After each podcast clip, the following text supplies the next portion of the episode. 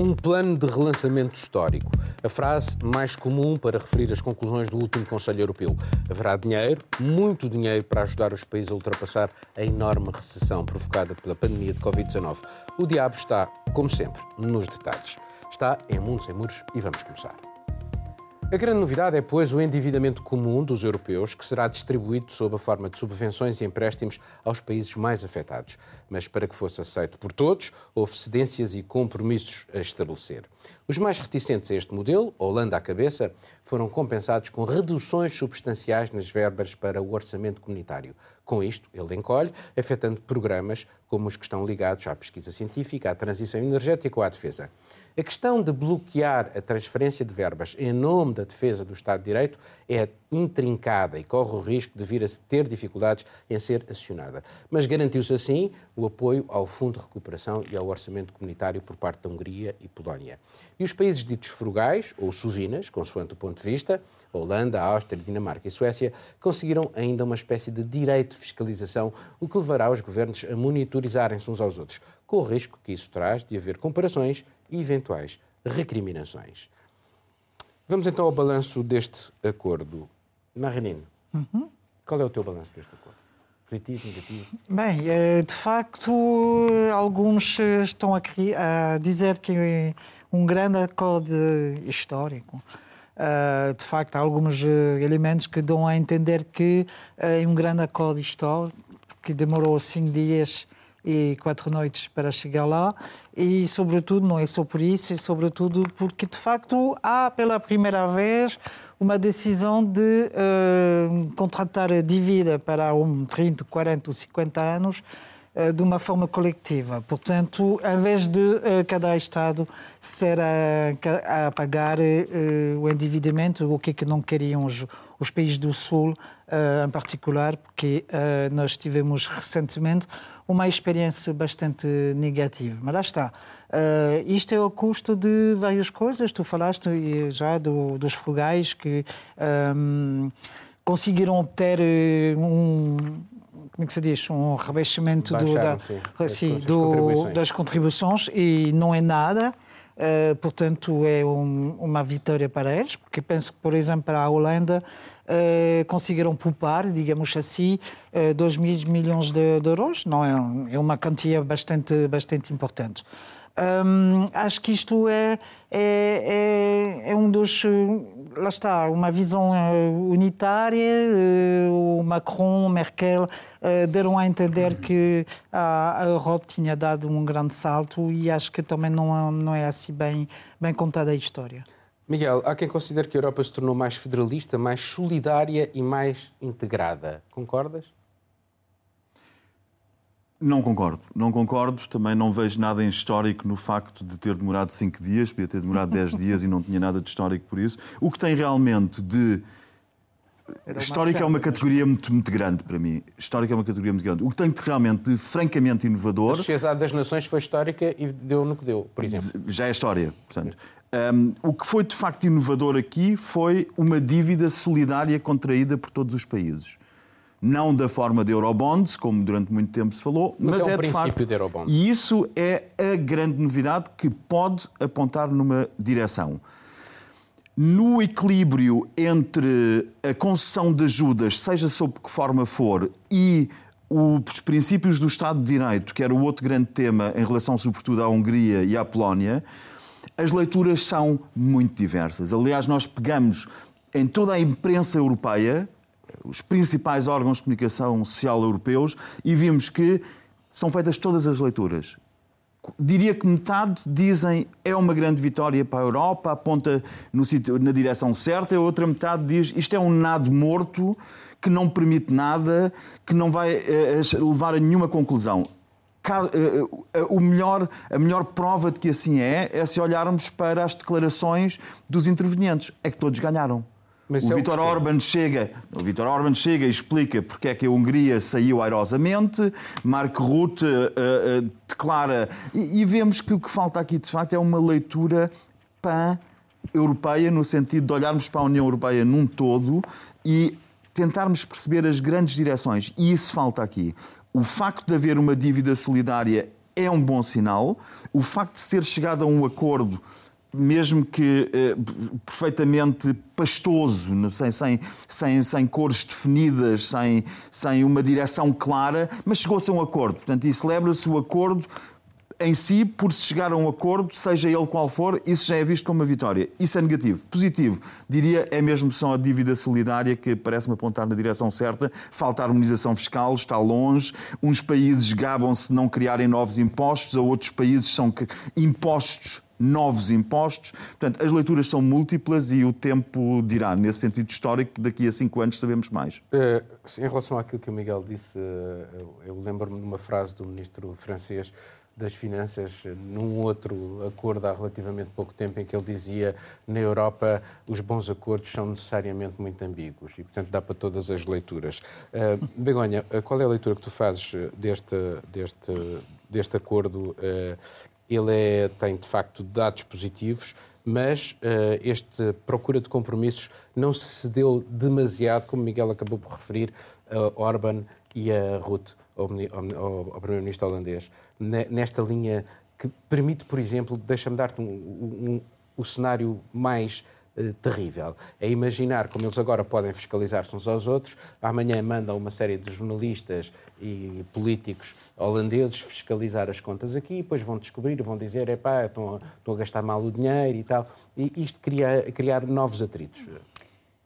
Ainda é muito cedo para saber, como dixía o Miguel, para saber se isto é un bon ou un mau acordo, porque eh, debemos esperar.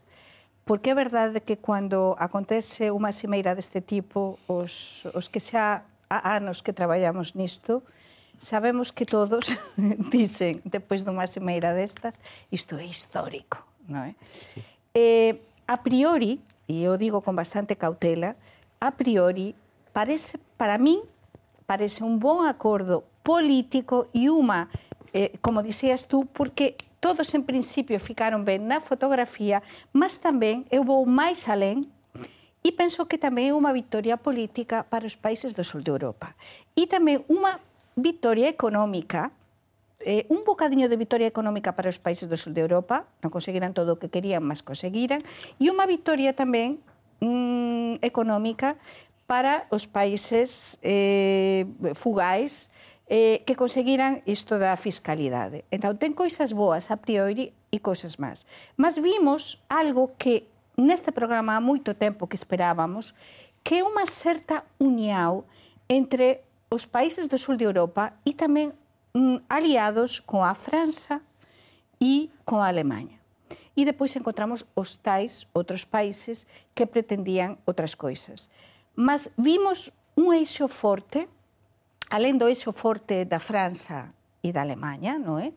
do Macron e da Merkel, mas tamén os países do sul de Europa, o, o Pedro Sánchez na España, o Conte na Italia, o Costa eh, en Portugal, a facer un frente común.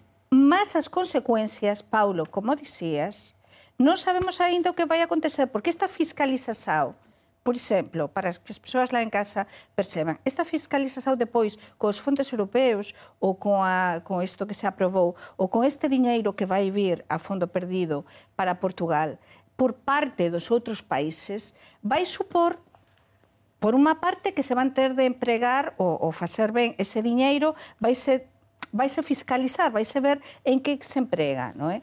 Mas ao mesmo tempo isto vai supor unha falta de liberdade para min é tamén perder un bocadiño de liberdade, non é? De autonomía. Então, a ver que é o que acontece com isto. Me, me, desculpa, eh, em relação a, a, a esta questão da, do balanço e os maiores riscos, mas eu estava aqui a olhar para, para aquilo que nós perdemos de grandes programas, transição uh, climática e digital, para não falar na defesa, mas pronto, uh, uh, que é um, uma expectativa muito grande face àquilo que nós já sabemos que, dos riscos que, que o planeta tem.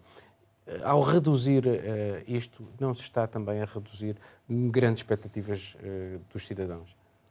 Sim, mas é difícil dizer que não era esperado, porque o que nós já vínhamos falando aqui há muito tempo e o que especialistas já dizem é que é isso, em geral, no momento de crise, quando vem alguém ao resgate, salva-se normalmente aquilo que já existe, as empresas que já vêm no business as usual. Então, assim, achar que ia sair daqui com. Porque muito se disse nessa pandemia de que o mundo estaria renascendo de uma nova maneira, que o novo normal seria recheado de boas práticas. E o que nós estamos vendo aqui na hora de apoiar governos, a União Europeia, continua mais do mesmo. Não é, não é surpreendente, é, é uma constatação. Acho que o interessante do, desse acordo é que, claro, aprofunda o sentido de unidade da, da União Europeia, porque agora é muito mais difícil de alguém sair, já que existe uma dívida comum. Se alguém resolvesse sair da União Europeia, por exemplo, agora, Mas não peraí, que pode haver um vem por aqui. Repara, das, um dos pilares desta, desta construção é a chanceler alemã. A chanceler alemã vai sair de cena. Vai sair, sim, mas muito se diz que a Alemanha, é, por exemplo, no caso dos frugais, que pediram um aumento nos rebates, né, do que eles, um, de, um desconto, né? do que eles sim. recebem. É, muito, se diz que, muito se diz que a Alemanha não pediu nada, um aumento, que foi um fiador desinteressado. Não é bem assim. A economia alemã é extremamente calcada é, em exportações, inclusive exportações para a União Europeia. Sim, precisa então, da Itália, precisa, precisa Espanha. Precisa, não é achar que é coitadinho. E eu tenho certeza que qualquer chanceler alemão que suceda a Merkel tem plena consciência disso. E vai querer também adotar esse papel de estar à frente de ser um negociador. Agora, só, só para ficar claro que o desafio disso é, enfim, é um volume monumental de dinheiro. A execução disso e a fiscalização, por mais que seja incômodo ter um holandês seu cangote pensando, olha, o que, que é isso, o que está sendo feito, é extremamente necessário. É um dinheiro comum de fundos europeus e a gente sabe que Portugal e alguns outros países têm um histórico de ter dificuldade, inclusive de conseguir executar o que já existe. O que se impõe agora é um desafio monumental de executar muito mais dinheiro, muito mais verbas e quando a gente vê que os esforços de fiscalização em Portugal parecem estar diminuindo. Mas deixa-me dizer, essa parte da fiscalização que tu falaste e tu também referiste, eu acho muito importante e eu vejo que pode ter um aspecto muito positivo. Porque nós sabemos que muitas, olhando para um país como Portugal, por exemplo. Mas já lá vamos. Porque... Mas esta, nesta parte da fiscalização, eu estou a imaginar, quando foi, por exemplo, o caso, a investigação ao caso Maddie, da rapariga menina inglesa que desapareceu vieram jornalistas ingleses, enfim, tabloides, mas vieram ver como é que a polícia judiciária portuguesa estava a funcionar e como é que estava a investigar. E chegaram à conclusão e publicaram que os inspectores chegavam às 11 da manhã, iam almoçar à uma, ficavam 3, 4 horas no restaurante, bebiam 4, 5 garrafas de vinho. Bem, isso teve um impacto enorme em Inglaterra. Eu não estou a tomar partido nem pela polícia judiciária nem pelos jornalistas ingleses. O que eu estou a dizer é que olharmos de uma forma, não, na, na, não com, a, com as lentes de um jornal tabloide, mas olharmos uns para os outros e vermos como gastamos dinheiro e olharmos de fora para dentro, a Alemanha gasta dinheiro de uma forma péssima quando começou agora a história do corona, uma das primeiras medidas. Desculpa, só, para, só para terminar, só para terminar, só, desculpa, só terminar a frase. Quando foi a história do corona, as primeiras ajudas, eh, o, o governo de Merkel quis dar apoios a quem comprasse carros com motores de combustão, como havia para os motores elétricos. Portanto, uma decisão profundamente errada para defender uma indústria obsoleta e, e, era, e foi bom que houvesse uma pressão europeia para a Merkel eh, eh, de sair, de deixar de querer apoiar para terminar este assunto, Para terminar este assunto, isso uh, depende sempre da, da, perspectiva, mas vamos pegar nas horas de trabalho. Uh, em termos de horas de trabalho anuais, os holandeses trabalham, mas se calhar trabalham melhor e de forma mais eficaz 1.434 horas, em Portugal 1.719. Mas inclui as horas no café, essas? Inclui as horas que passam no café? Não, é que, isso é uma, uma coisa que eu queria acrescentar, que acho que também é importante no ponto de vista da União Europeia, é de, é, é de ver que se calhar, uh, quer dizer, eu, a mensagem que está a ser transmitida que houve o primeiro passo para a Federação, que foi mesmo uma, um passo importante. E há muita gente que está a analisar isto, a, a fazer referência ao, que, é que chamam uh, o momento hamiltoniano de Hamilton, que era inimigo de Jefferson do, durante o Washington em, em, nos Estados Unidos. Isso é uma É uma longa história. É uma longa história, mas é interessante porque, de facto, foi a única vez na história que foi feita uma contratação Sim, de, dívida de pública. dívida pública junto Sim. para poder eh, dar início a uma federação que foi a Federação alguma- dos Estados um Unidos. mais de coesão, sim. Mas o problema é que demorou 70 anos para fazer a Federação dos Estados Unidos depois de- do acordo de Hamilton com Jefferson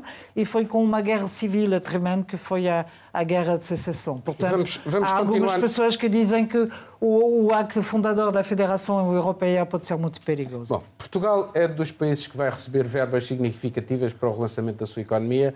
O Presidente da República já referiu que o dinheiro não é do governo, não é da oposição, é dos portugueses. Uma forma de defender um escrutínio alargado. Até porque o exemplo do passado, quando as verbas europeias começaram a chegar após a adesão portuguesa à então CE, deixou uma percepção pública, certa ou errada, de um desperdício contabilizado em jipes, piscinas e apartamentos. Ora, num dos locais onde mais se efetua a fiscalização da atividade governativa, o Parlamento vota-se para deixar de ouvir o Primeiro-Ministro de forma assídua. Os dirigentes do PS e PSD, contra todas as outras bancadas, aprovam a medida, uma alteração do regimento na Assembleia da República, o que levará a que António Costa só tenha de ir ao Parlamento de dois em dois meses e não de 15 em 15 dias, como até aqui. Vamos continuar com esta questão da, da, da fiscalização. Ah, há dificuldade, vocês que são correspondentes aqui, Portugal tem dificuldade em escrutinar ah, o poder, em escrutinar o- as instituições. Eu penso que non é só de Portugal. Nós temos de ter eh, Eh, unha visa abransete como correspondentes, non é? E coñecemos diferentes países, e non é só unha coisa de Portugal. É verdade que, que, que no caso de portugués tiñamos eh, falo en pasado porque porque acho que isto non, mm. non vai, vai, vai desaparecer un debate, o que nos chamamos en España debate eh, quincenal, non é? Eh, para escrutinar precisamente o, o que faz eh, o goberno, que eu acho que, que era super positivo, mas eh, sempre cualquier goberno democrático está tentado a eh, controlar a situación da mellor maneira que le considerar. Por tanto, isto é perder un bocadiño de democracia, e perder un bocadiño de democracia. Neste caso, si se perde os debates quincenais no Parlamento, e se pasa, como todo apunta que vai ser así, a un debate eh, cada dois meses, é unha oportunidade eh, única que se perde de abrir a democracia ao povo e de poder controlar moito máis ao goberno. Pa- Mas para mí o máis preocupante é neste bloco central no é? do que tanto se fala en Portugal e eu até fiz un artigo esta semana a falar precisamente deste bloco central entre o Partido Socialista e o Partido Socialdemócrata, o PSD de, de Rui Río. Neste acordo que há implícito entre o principal, o partido do governo e o principal partido da oposição, para evitar estes debates quincenais, está-se a perder parte da essência democrática do povo português e também dos portugueses. Portanto, para mim é muito preocupante, mas Paulo, perguntabas se é uma coisa só portuguesa. Não, isto é uma coisa que acontece em todo lado, mas este é um risco muito grande e para mim o principal problema é que o poder e também o principal partido da oposição concordam em algo que para mim é preocupante. Juliana, vai entrar de facto muito dinheiro em Portugal. Uh, face ao histórico, não era importante começar a, a tentar criar uh, formas de escrutínio, como defende implicitamente o Presidente da, da República, uh, tendo em conta precisamente esse dinheiro, volume que vai, que vai estar acessível para, para, para o Governo. É verdade que já disseram que uh, acima de determinada verba, acho que são 10 milhões, nem sequer é assim muito elevado, a UTAU, que é a Unidade Técnica de Acompanhamento na Assembleia da República, fiscalizará, são cinco pessoas, eles já, disseram, eles já disseram que não vão conseguir. E, portanto, é uma boa ideia que arranjou-se uma forma de, de, de aminar, em certa medida, a não ser que realmente vai, haja muito mais gente disponível para, depois para, para fazer este acompanhamento. Uh, há aqui ou não há aqui um problema que é a tal fiscalização? Porque é que o Presidente da República sentiu necessidade de dizer isto? Péssimo sinal é, que Portugal, Portugal já tem mecanismos de fiscalização que às vezes são bastante opacos, não se sabe muito bem como funciona, quem é que é indicado. Às vezes existe um mecanismo de fiscalização, mas quem é que fiscaliza os fiscais, digamos assim, quem é que os indica? Tem uma série de, de questões nesse sentido. E sim, acho que a sinalização do presidente da República é só mais um indício de que é, Portugal vai receber um dinheiro enorme e que é preciso fazer atenção a isso. Agora, sobre os debates quinzenais, não dá para dizer que é, Costa tem algum dia escondido que não gostava desse mecanismo. Tem uma fala dele de 2013, abro aspas, que ele fala que é uma das invenções mais estúpidas que a Assembleia da República teve nos últimos anos. Numa entrevista dele para o Quadratura do Círculo, é, em 2013. Sempre, é claro, prestar contas é um exercício complicado. É, existe a percepção muitas vezes e acho que parece. Mas há vários quando, parlamentos parece, em que isso sim, acontece. Parece, em que, o, que o Primeiro-Ministro vai todas as semanas. Só para terminar, por exemplo, o Rui Rio disse que era para deixá-lo trabalhar. Né, que era é, a proposta seria justamente para deixar o primeiro-ministro trabalhar. Vamos ver. A Não questão de outros, a questão dos outros parlamentos. No Reino Unido, por exemplo, Boris Johnson tem que prestar contas semanalmente e ainda existem maneiras de trazê-lo de trazê-lo para responder perguntas específicas. É, nesse modelo proposto, o Antônio Costa iria ao parlamento quatro ou cinco vezes por ano. Eu pergunto, isso é suficiente? Porque a parte do escrutínio, de prestar contas para o cidadão do que é feito, é uma parte essencial do trabalho, ainda mais num momento tão crítico como esse para a União Europeia. E só dá uma certa aflição ver como isso é encarado com uma parcela com uma naturalidade por uma parcela da sociedade portuguesa, porque só um exemplo, no dia que foi assinado o acordo, esse acordo que, histórico ou não, Miguel, é, vai trazer um, uma quantidade enorme de dinheiro para Portugal, é, metade das televisões passaram o dia inteiro mostrando Jorge Jesus. Eu acho que existe uma percepção muito complicada do que está acontecendo. Eu acho que às vezes está tá todo mundo numa histeria coletiva sem perceber alguns detalhes. Eu concordo bastante que, com, com a Juliana, de facto, há, há, há ali coisas que, são, que passam do, do, do pormenor à generalidade e não sabemos muito bem como. Mas faz parte das pessoas que acham que não, não, está, não está a democracia em causa em Portugal por causa de, de passar. Eh, não é verdade que vai ser de dois meses a dois meses, porque uh, há um mês que vai ser um ministro que vai ser chamada para então apresentar. Então lá vai de dois meses em dois meses. Sim, mas, eh, mas não é um vazio durante dois meses. Há um mês que vai ser um ministro a responder. Em França? Em França? Ux, eles passam tempo, eles têm várias possibilidades de questionarem questões escritas, questões orais, governo, diretamente. Não, mas o eh, primeiro-ministro, quantas vezes é, é acho, Não sei quantas vezes, mas é primeiro-ministro é ministro e é não sei se ele vai todas as semanas, mas entre os ministros e, e o primeiro-ministro é, é, várias vezes por mês, sim. sim. Mas eu, eu estava a dizer, não é isso, porque isto existe há dois anos, três anos, não é? Um, não me lembro o que, é que motivou o António José Segura a, a fazer isto a, e com Sócrates há três anos atrás, mas... Foi Paulo Porta. E Paulo Portas, sim. Mas, mas de facto. Hum, mas a pergunta, fica, mas o fica... trabalho político de fiscalização é ou não é essencial em democracia? Claro os, que é essencial. Se os deputados mas não, não representam. Os, com isto. Se, se, os deputados representam os portugueses uh, e estão ali também para desempenhar essa função de representar os portugueses, devem ou não questionar o Primeiro-Ministro ou poder questionar o Primeiro-Ministro em relação às, às opções que, que, que o Governo toma? É para isso que existe a Assembleia da República também. E, e é? acho que vão, vão poder continuar a questionar também o. De dois o, em dois meses. Com o ministro é no intervalo. Eu não concordo, porque penso que, penso que uh, os mecanismos próprios da, da Assembleia Portuguesa uh, conseguem assegurar o funcionamento hiperdemocrático, muito democrático da, da sociedade portuguesa. E eu acho, penso, penso, penso que a, a, democracia não está em perigo. O que está em perigo nisto é, de facto, uh, os pe pequenos partidos perder terreno, perder eh, visibilidade e perder possibilidade de, de, ser mais à frente. Mas, ao mesmo tempo, lembramos no início das, das prendas que os partidos faziam. A, a, no, no CDS, por exemplo, faziam muito, muito show para, para ocupar o espaço. Não sei se funciona melhor assim a democracia. Não eu não... O CDS perdeu, perdeu uma bancada enorme. A questão não é de visibilidade. Miguel, Miguel, mas não quando, quando o líder da oposição, que neste caso, enfim, não parece ter tido uma, uma atitude muito de oposição, uh, fala que uh, o Primeiro-Ministro precisa de trabalhar. Uh, isto não tem uma componente perigosa, demagógica, como se no Parlamento não se trabalhasse? Tem, obviamente, e, enfim, restava uma esperança que o artigo da Begonha faça o PSD rever a sua posição e todo o Centrão a rever, porque eu concordo realmente que é um erro é um erro fazê-lo não tanto pela periodicidade, mas pelo facto da periodicidade mudar. Porque existem todos os modelos. Existe um modelo inglês que tu referiste, ou, ou dinamarquês, ou até checo, que o ministro vai, o primeiro-ministro vai todas as semanas responder pessoalmente, não é por escrito nem por e-mail, não, vai lá pessoalmente ao Parlamento prestar contas.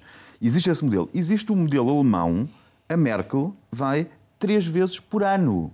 A Merkel vai ao Parlamento responder durante uma hora certa e não tem prolongamento, ao contrário das uh, uh, idas semanais dos ministros, que há todas as semanas um, uma, uma, uma, a possibilidade dos parlamentares dirigirem perguntas ao governo, mas aos ministros de cada uma das pastas. E, portanto, isto também passa muito pelo modelo de organização. A chanceler Merkel eh, porque eu acho que é o nosso papel aqui como correspondentes darmos também um contributo para sabermos como é que é nos nossos, em cada um dos países. A chanceler Merkel é uma coordenadora de áreas com uma enorme autonomia. Nem fazia sentido. Isso amanhã é um modelo... Estado federal. É um Estado federal e, e os ministros são de outros partidos, portanto, não faria sentido a Merkel ir com uma enorme frequência responder sobre assuntos que são decididos pelo ministro do, F, do, do SPD ou por, por, uma área que não é toda dela. Portanto, a Merkel só vai quatro vezes por, por ano. Uh, e, e, é uma arquitetura diferente. É, é uma arquitetura diferente. Eu acho que o que está aqui em causa é realmente perceber se se fiscaliza o governo ou não fiscaliza. E há várias formas de fiscalizar o governo, e a ideia com que, se fica, com que eu fico é que a mudança dos dois partidos, que são aqueles que mais provavelmente formarão novamente o próximo governo, que serão o grupo mais forte, seja o PSD ou o PS, estão a querer retirar-se do foco parlamentar e do, de, de, dos holofotes parlamentares. E isso parece-me um sinal claramente negativo. Não era necessário fazê-lo todas as semanas, poderia funcionar de dois em dois meses. O facto é que está a mudar uma regra e está-se a mudar uma regra que até agora tem dado a possibilidade a partidos como o Bloco de Esquerda, como os Verdes, ou o Partido Comunista, ou o Partido Liberal, dirigirem diretamente perguntas de 15 em 15 dias e está-se a mudar uma regra e a leitura que se pode fazer é que se está a apagar os holofotes e se está a provocar apagões durante um período de tempo maior do que era habitual. Ou seja, há um afastamento do tipo de fiscalização da atividade governativa que havia. E isso parece-me um sinal na direção como negativa. Em Portugal, em Portugal soa essa maneira, por isso esta mensagem do Presidente da República acho que chega no momento certo, porque ele que conhece muito bem as leis, pelo, tamén pela súa preparación tamén legislativa e en direito, como, como catedrático de direito, eh, sabe que en democracia, e cualquier un de nós, sabemos que en democracia tende ou as persoas que gobernan teñen de ser transparentes. Entón, a este risco moito grande porque en Portugal non temos outra maneira. Por exemplo, en España, xa que está a explicar nos diferentes países, temos a Cámara Alta e a Cámara Baixa. Nos temos un Senado. Entón, o presidente do goberno en España vai ao Congreso e vai ao Senado tamén. Pode ser chamado Mas ao Congreso... Não, aqui não há duas Sim, câmaras. São as, são as não, em França também. São as Sim, comissões. mas aqui não há duas câmaras. Sim, são as comissões que fazem a segunda é, Câmara. Em Espanha pode ser Igual. chamado pelo presidente do Congresso, pela presidenta e pela presidenta do Senado. São duas mulheres. E além de tudo isso, como Espanha também tem comunidades autónomas, é verdade que há muitos assuntos, como explicabas tú da Alemanha, que é federal, e España é un regime parecido ao federal, un bocadiño, un bocadiño máis longe, mas perto do federal, onde é verdade que há moitos asuntos que están que non están centralizados en Madrid, non é? Mas o presidente do goberno, alén das comisoes, pode ser chamado por determinadas comisoes tanto ao Parlamento, ao Congreso dos Deputados, como tamén ao Senado. E, sin dúbida, insisto, é moito preocupante isto dos debates que desaparecen, os debates quincenais, e que só, só possa ir ao Parlamento, vai ao Parlamento, um primeiro-ministro Só discordo da Espanha ir mais longe no federalismo do que a Alemanha. Bom, Estamos... temos que passar a um novo tempo. Um Há uma guerra fria em curso e que se tem vindo a avolumar dia a dia Washington e Pequim criam novos focos de tensão, o mais recente o encerramento do consulado chinês em Houston. A medida insere-se no reforço das regras sobre as atividades de diplomatas, jornalistas, estudantes e outros cidadãos da República Popular da China e é um sinal mais de um conflito que ninguém está a conseguir parar e que se alarga também cada vez mais. A França acaba de proibir o gigante chinês de telecomunicações, a Huawei. A recente lei de segurança imposta aos habitantes de Hong Kong obrigou também o Reino Unido a subir o tom das críticas e a passar das palavras aos atos. Baniu também de vez a Huawei, alargou a Hong Kong o embargo de armas que impôs à China, suspendeu o acordo de extradição com aquele território e admite dar vistos a 3 milhões de residentes na sua, da sua antiga colónia. Prepara-se ainda para fechar a rede social TikTok, muito popular entre os adolescentes, por suspeitas de estar sob controle dos serviços secretos chineses. Quanto à repressão no Xinjiang, ela é cada vez mais audível nos corredores da política britânica e a China acusa Londres de ingerência nos seus assuntos internos. Juliana, eh, faz falta uma resposta mais musculada por parte da Europa? É difícil dizer se, se faz falta uma resposta mais musculada, porque os problemas de interferência chinesa, enfim, nos negócios, da trap, já, já são antigos aqui. A questão de problemas com liberdades democráticas, repressões a minorias, repressão em Hong Kong, não são exatamente novidade para os europeus, não são novidade para os americanos. É, o que tem agora de diferente, na verdade, nessa ação concertada de Estados Unidos e Reino Unido é muito mais por uma questão econômica do que por qualquer outra coisa. Porque só, só para ficar num exemplo, é, na mesma semana que o Reino Unido começa a endurecer o discurso em relação à China, eles também voltam a vender armas para a Arábia Saudita, que ficou alguns meses interditado pela questão da, da guerra no Iêmen, e as empresas britânicas podem voltar a vender armas para a Arábia Saudita agora. Então, assim, o ditador é só o ditador que lhe convém. Você faz sanções a um determinado país porque não tem isso. Por exemplo, Mike Pompeo, secretário de Estado americano, fez uma visita essa semana ao Reino Unido e é até um pouco assustador ver a maneira como ele, fa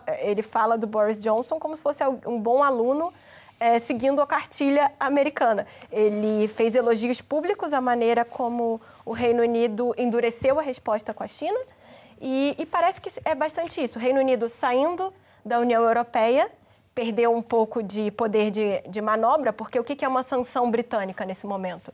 Estando sozinho o Reino Unido, uma sanção britânica, ela tem um poder muito limitado. Então, essa ação mais concertada com os americanos seria uma maneira de ter alguma, alguma, relevância, alguma relevância regional. Existe uma tentativa de outros países de se juntarem a isso, porque, claro, a China parece que resolveu atacar em muitas frentes, digamos assim. A, a, questão do conflito que eles tiveram há pouco tempo com a Índia, na fronteira, na região dos Himalaias também mais uma questão. É um momento muito delicado para a China. de baixa intensidade. Foi, paus e foi, punhos. Foram, mas eles têm certeza. Essa é uma questão muito interessante, porque é. são duas potências nucleares, Índia e China, e o, o combate entre os soldados se deu justamente com paus, pedras e Mas na está pancada. Mesmo que assim seja, Sim, não é? Justamente é por isso, porque eles sabem que a chance de escalar esse conflito, tanto que a maioria das patrulhas de fronteira não são nem armadas, justamente por isso. Sim, por causa disso, exatamente. Por causa disso. É só uma questão de que esse é um momento muito delicado para as relações chinesas. É, o fato dos Estados Unidos terem ordenado a saída de um consulado em Houston também é, é um momento muito delicado e principalmente agora, é, digamos que a bola esteja no, no, lado chinês, de ver como é que eles vão reagir. Se as tensões vão, vão se acirrar ainda mais ou se vai ter algum tipo de esforço para diminuir isso. É, a diplomacia, eh, referiu a ministra Sombra do Partido Trabalhista Britânico, para os negócios estrangeiros deve ser baseada na ética. Mas como é que se pode evitar a armadilha dos montantes financeiros quando as questões éticas estão em jogo? Facto, é, é, o fundo do problema. Não podemos esquecer que em 2015 David Cameron uh, e, e, os seus ministros fizeram uma operação de charme fabulosa perto da, da China, com a ambição de fazer da China o segundo fornecedor, uh, parceiro, parceiro econômico comercial. comercial, depois dos Estados Unidos. Portanto, o da Europa, não sei qual era o primeiro. Mas, de facto, uh, estão a dizer, e dentro do, do Reino Unido atualmente, algumas vozes que dizem que eles têm que encontrar, encontrar uh, meios para poder continuar a ter um parceiro, porque não podemos esquecer que o Reino Unido hoje em dia está sozinho, saiu da Europa.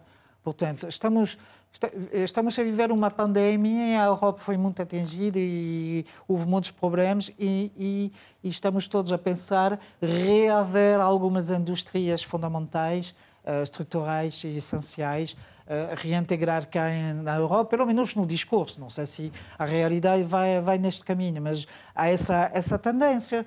Uh, uh, percebemos que há muitas coisas que estão feitas na China, uh, eu não sou, mas na China, Uh, e, uh, e, e, nós queremos, nós europeus queremos reaver esse, esse controle, mas lá nesse jogo todo uh, o Reino Unido passou a ser sozinho, portanto é um jogo com dois eh, duas maneiras de jogar. Eh, não, não queremos a China, mas queremos a China ao mesmo tempo. E também não é o único país que está a jogar este jogo. Mas queria dizer uma coisa, foi, foi super interessante, porque no, no seguimento do, do, da, da, postura do, do, Reino Unido, que, que é muito interessante, a França também foi a, a reboca. Sim. Porque houve dois ministros, não, não qualquer, Bruno Le Maire e, e Jean-Yves Le Drian, que é o ministro dos Assuntos eh, Estrangeiros, um, a dizer que, de facto, a situação uh, uh, dos uigures na China não, não é admissível, mas é a primeira vez que eu consigo ouvir,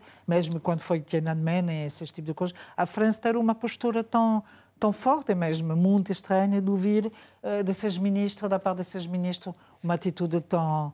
tão Miguel, tão isto é porque a China uh, finalmente uh, se tornou demasiado poderosa, eh, porque a China entendeu pôr as garras de fora. Esta lei de segurança interna eh, sobre Hong Kong eh, pode até atingir-nos a nós, porque tem uma dimensão de extraterritorialidade, que era uma coisa que não acontecia. Os Estados Unidos fazem isso. E, portanto, isto é a reação à China, porque a China tornou-se, de facto, demasiado poderosa e, portanto, é preciso tentar baixar a temperatura e aí as expectativas chinesas?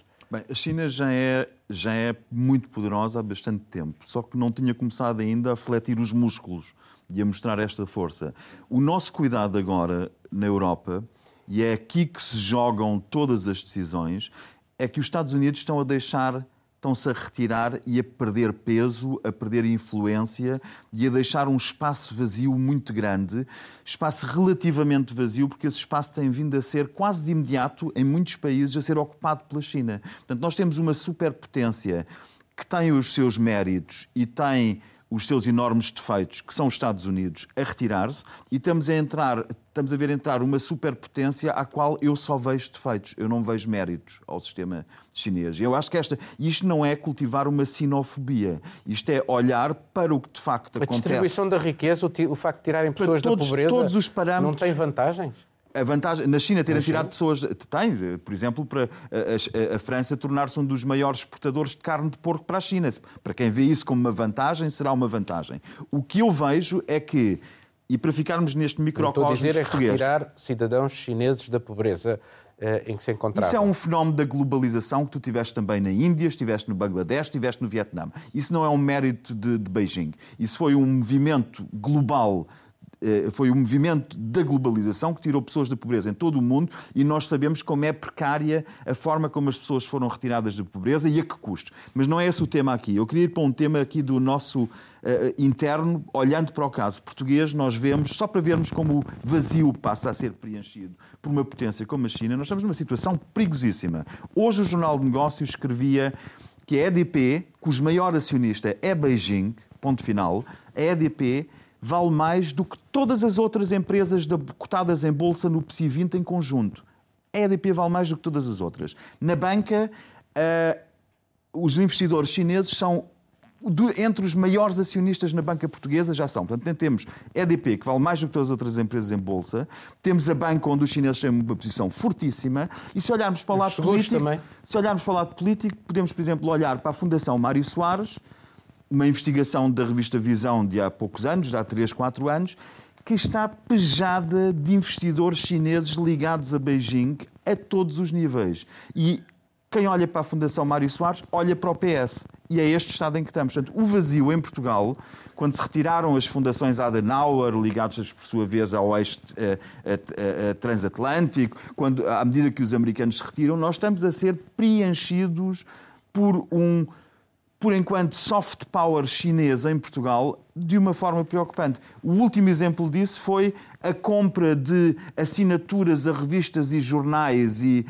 uh, o dinheiro disponibilizado a jornais, revistas, etc., à comunicação social, por parte de empresas detidas por acionistas chineses para comprarem, obviamente, a sua narrativa. É neste ponto em que nós estamos. E este perigo vê-se em toda a Europa. A França está a reagir, a Alemanha está a reagir contra a China. A Alemanha contesta já a compra de pequenas empresas Pequenas empresas na Alemanha já são contestadas quando há investidores chineses e Portugal continua a vender ao desbarato vistos gold por aí fora à China sem olhar para o sítio de onde vem o dinheiro. Não se vê nenhuma atitude em relação a Macau, aquilo que o Reino Unido fez em relação a Hong Kong e está a fazer em relação a Hong Kong. Macau não existe para Portugal, não é um tema sequer e em, tudo, em todos estes aspectos nós podemos ver como o sistema português encontra-se perigosamente minado por uma narrativa chinesa. Nesse sentido, a minha esperança é realmente a União Europeia e também aqui o eixo franco-alemão. É, precisamente, Chris Patton, que foi o antigo governador de Hong Kong, quando ainda era o reino britânico que tomava conta daquele território, disse que a resposta ocidental tem que ser conjunta. É, é possível quando há tantos montantes financeiros, já falámos sobre isto aqui, em um jogo e uma necessidade imperiosa de recuperação económica e depois também em função daquilo da forma como eh, a própria Europa, por exemplo, eh, lida com questões como a Hungria e a Polónia. Pois sim, neste caso eu acho que temos de ir da mão, porque Europa, a União Europeia, tem de ir da mão nisto. Eh, Reino Unido non ten outra do que, do que ir sozinho neste momento, como xa falaban, eh, de procurar o seu lugar no mundo. E estamos a ver que a China está a gañar a batalla en todo. Está a gañar a batalla económica. E entón, alén do microcosmos, do micro, eh, o caso de Portugal, que é moito preocupante, igual acontece o, o poder da, das, do investimento chinés, por exemplo, na España é importantísimo. Na Italia, o investimento chinés é importantíssimo, non nos esqueçamos.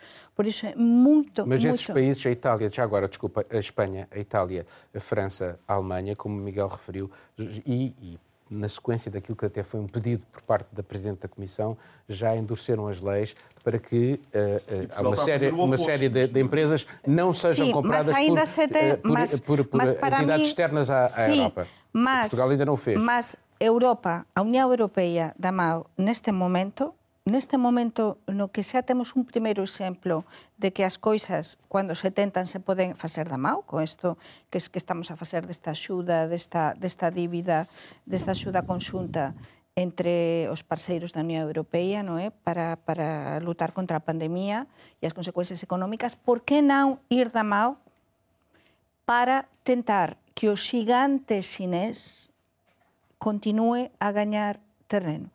O que fez o Reino Unido pode ser un exemplo, e de feito, pelo que explicaba Marilyn, se a França está a seguir un bocado este exemplo, para eh, tentar por trabas a, a esta entrada da China en todo lado, non é? Porque, porque agora mesmo, agora mesmo Sinao, temos unha situación realmente moito difícil, moito moito complicada. E o que nos espera para a mí o que máis me preocupa é que non sabemos que é o que vai vir a seguir. É dizer, quais é que van ser as consecuencias económicas e non falo de, das consecuencias do, do investimento xinés na Europa, non, as nosas consecuencias económicas directas nos nosos países pela pandemia, por tanto, é importante por todas as trabas para defender o noso e para tentar evitar que o, o xinés ganhe ainda máis terreno. Bom, uh, vamos fazer agora uma ronda final, como sempre, sobre aquilo que, enfim, vocês andam a tratar daqui. Vou começar por ti, Miguel. Eu estou a fazer um trabalho sobre o, o, o caso de polícia uh, Ricardo Espírito Santo Salgado, Grupo Espírito Santo, Banco Espírito Santo. Um, ehm, foi aberta, o, foi, foi, foi formulada a acusação contra 18 um, ehm, funcionários e 18 gestores de topo e, e administradores do grupo. E eu estou a fazer um pouco o perfil de cada uma dessas pessoas e como é que entraram um, ehm, nessa, nessa, uh, nessa associação criminosa que Ricardo Espírito Santo Salgado é acusado neste momento de ter montado. Estamos a falar de um dos crimes mais graves associação criminosa e a ver como é que essa acusação surge e quem está por trás e quem é que beneficiou ao longo de muitos anos desse, desses dinheiros dos sacos, vários sacos azuis do Grupo Espírito Santo. E curioso para ler. Uh, Marilene? Covid, uh, epidemia surto de, de Covid ainda e sempre uh, a situação é Portugal fica em banho-maria e uh, alguns outros países estão preocupados porque têm ligação fortes com com, com Portugal. Estou a pensar na Europa, os, os, imigrantes, e eles querem fora saber o que está a acontecer e se a luta contra o coronavírus está, está a ser feita como deve ser. E fiz eh, várias reportagens sobre isto. Viviana? A Greta, que ganhou o prêmio da Gulbenkian, né, um dinheiro, e vai ajudar a Amazônia, então tinha essa relação. E a questão do, de mais um barco com migrantes de Marrocos que chegou ao Algarve. Begónia? Centenario da Amalia. Eh, Amalia Rodríguez era super querida en España e fiz reportaxe para o xornal e tamén para, para a radio. Investimento de hidroxenio en cines, eh, tamén pedírame para, para o xornal, para a Voz de Galicia, e tamén como é que se está a reinventar e reasir o Algarve ante, ante toda esta crise tamén motivada pela falta de turistas británicos que parece aínda estamos á espera saber se si finalmente vaise deixar eh, a cuarentena, o goberno británico vai permitir aos británicos vir a Portugal, mas como é que está o Algarve a pesar o, o seu pior virao de sempre? Obrigado a todos e assim se fez este programa que está na RTP e RDP Internacional, também na RTP3 e pode ainda ser ouvido em podcast. Mas Mundo Sem Muros volta de novo a interromper as suas emissões. Marcamos encontro em setembro. Dias felizes para si.